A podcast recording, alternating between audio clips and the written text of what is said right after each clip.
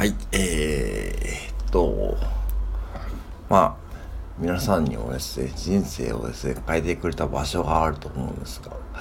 えー、今日はですね、人生、僕の人生を変えてくれた場所についてお話ししようかなと。えー、僕の人生を変えてくれた場所はですね、ズバリ、柳瀬ですね、柳瀬商店街なんですよね。えー、何を言ってるっていうと、昨日ね、スーパースヤのおばあちゃんがですね、えー、岐阜の高島屋が閉店することに喋ってたんですが、えー、ね、あの、その当時僕は約、約何十年か前にですね、えー、マックでバイトを始めたんですね。柳瀬商店当時柳瀬商店街にあった、えー、マクドナルドで、岐阜、マクドナルド岐阜近鉄店ってのがあってですね、えー、昔、その昔、柳ヶ瀬には3つ百貨店があって、高島屋とですね、長崎屋とですね、あと、えー、近鉄百貨店ってのがありました。うん、近鉄百貨店ね。そう、当時は岐阜にはね、あと、新岐阜の駅前に新岐阜、新、名鉄百貨店か。結構だから、岐阜市内もね、あとパルコも合わせて 5, 5店舗ぐらいですね、百貨店とかあって、もう全部なくなりましたね。でなくなりますね。百えー、高島屋も来年なくなるしですね、もうどんどんこうやっぱ百貨店ってなくなるんですが、そのマクドナルド岐阜近鉄店で、えー、僕がマックにやって、そこからね、マックにのめり込んで、大学を辞めて、マックに入社したという経緯ですね。うん。まあ、もしね、このマクドナルド岐阜近鉄でバイトをしなかったらですね、まあ、普通にこう、真面目な、クソ真面目なこう大学生がやっていてですね、クソ真面目なこうね、学生がやっていて、クソ真面目にこう学校に行っていて、まあ普通のね、サラリーマンになっていた可能性が多いけど、多いけども、僕はね、なんかね、こうね、毎朝ですね、大学に通う電車の中で、ああ、もう絶対普通のサラリーマン嫌だと思いますね。もう毎朝ね、始発に乗ってたんだけど、大体ね。もう始発からこう満員ですね。もう座れなくて、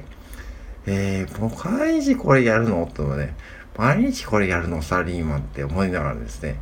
で、みんな眠そうだし、もう寝寝てるしね。だってね、関取合戦なんでね、もう早くから並んでですね、まあ、とりあえず座れるようにね、もう、なんだろう。慣れてるからね、待ってるんですね。でも、バーッと開いたらですね、電車の扉が開いたらですね、もう席に座ってですね、そしてもう座って、名古屋まで向かうとかですね、そういう風ですね。もう朝7時台でもこれなんでね、まあこれも絶対俺普通のサラリーマン無理やわと思いながらですね、ああ、いえなと思いながらですね、過ごしてた時に、マックでバイトしててですね、で、マックでバイトしている時に、えー、社員マネージャーの方とか見ているとね、まあ、あの、まあ、シフトが、まあ、不規則というかですね、基本的にこう、車通勤なんで、そういう通勤のらしいとこないんで、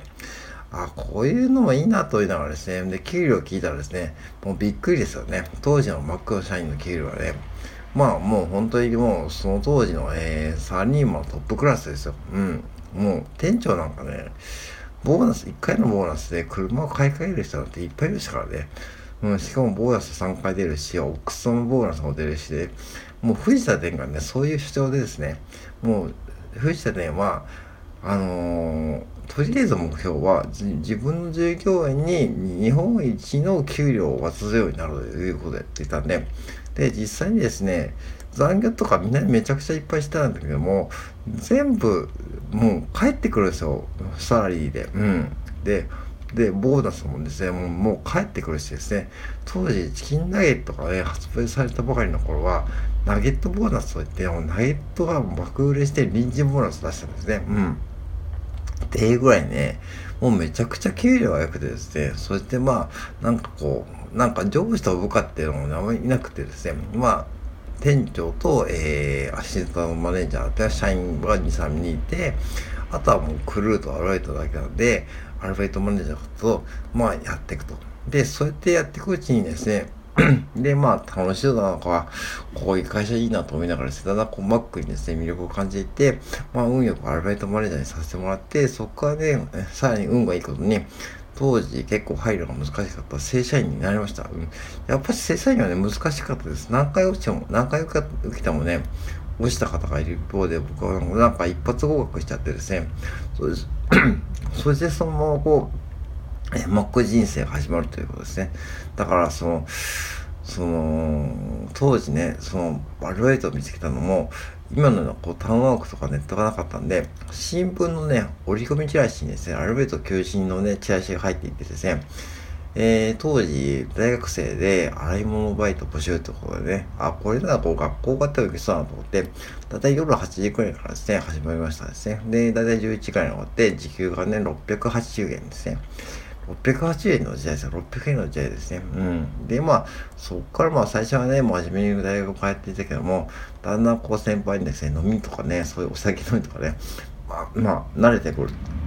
とだんだん仲間に思い入れてもらえてまあそのうちねそのバイトの学校の友達よりもバイトでつるんでいたですね友達とか先輩の方がね断然となんかこう僕にとっては面白い存在ですねうんうんそうなんですよね。だから、ね、なんだろうな。そういう意味でこう人生のこうなんか遊びの部分をいろいろ教えてもらったしですね。そういう風なことをねいっぱい経験したんですね。そしてまあその社員とか店長さんをですね当時ですね。まあそうやってこうクルーとアルベトマネージャーととラーメンを食べに行ったりですね。あのえー、結構夜遅くで夜遅く、まあ、大体開店閉店先は夜11時に終わって11時半に終わるとですね三重県四日市市までですね、ラーメンを食べに行ったりですね、してましたですね。うん。そういうことしたりですね、してました。うん、だから、なんだろうな、マックってね、そういうなんかこう、部活じゃないけども、そういう変なこう、なんかつながりが生まれて、実際にね、あの、アルバイトさん同士で結婚される方もね、いますよね。うん。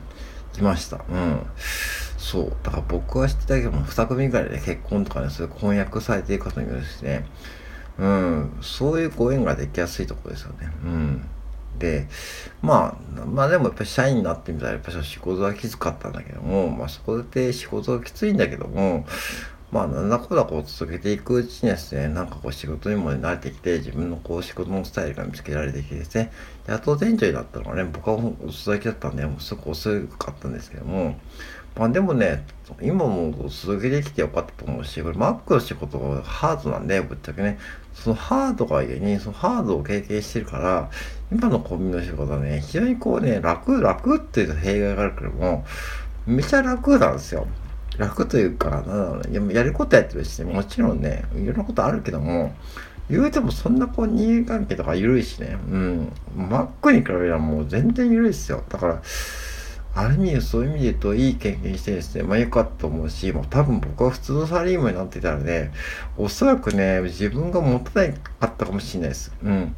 大学もね、1年、大学も1年ちょっと辞めちゃってですね、もう親も怒られたし、怒られたけども、まあ親を解き伏せてですね、まあ俺はマックで生きていくわとかね、なんか無理なこと言ってきましたけどね。うん。それぐらいマックにのめり込んでいましたね。うん。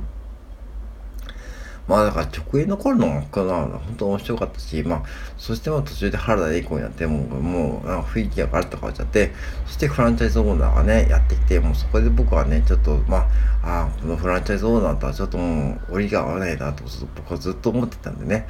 全く折りが合わなくて、みんなこうね、なんか変に切られようとしてですね、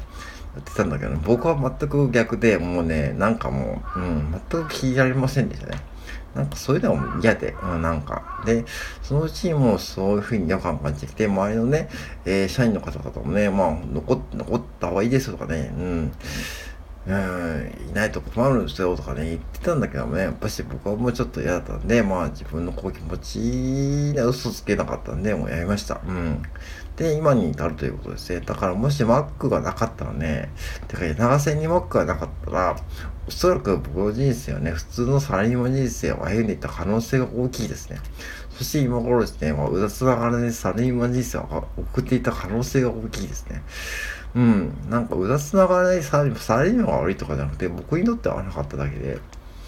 だからそういう意味で言うと、自分のこう人生を変えてくれた場所がね、まあ、そのタイミングで出会ったっていうのはね、非常に大きいと思うし、まあ、もちろん皆さんそれぞれあると思いますけども、僕にとってはね、柳瀬のマクダルドはね、まあ人生のターニング、大きな大きなターニングポイントでしたね。はい。そんな感じで喋ってみました。うん。はい。えー、ぜひ、岐阜に来た時はね、柳瀬商店街に1円でもね、もうお金を落としててほしいですよ、皆さんね。もうイオンとかね、イオンとか行くんだくて、柳瀬もいい店がいっぱいあるんで、うん、ぜひね、あの、岐阜に来た時は、柳瀬商店街でお金を落としてみてくださいというです。僕もあんまり行ってないんですが、うん、たまにバッて行ってですね、えー、柳瀬のモスバーガーに行くのがね、まあ、ちょっと楽しみでもあります。以上です。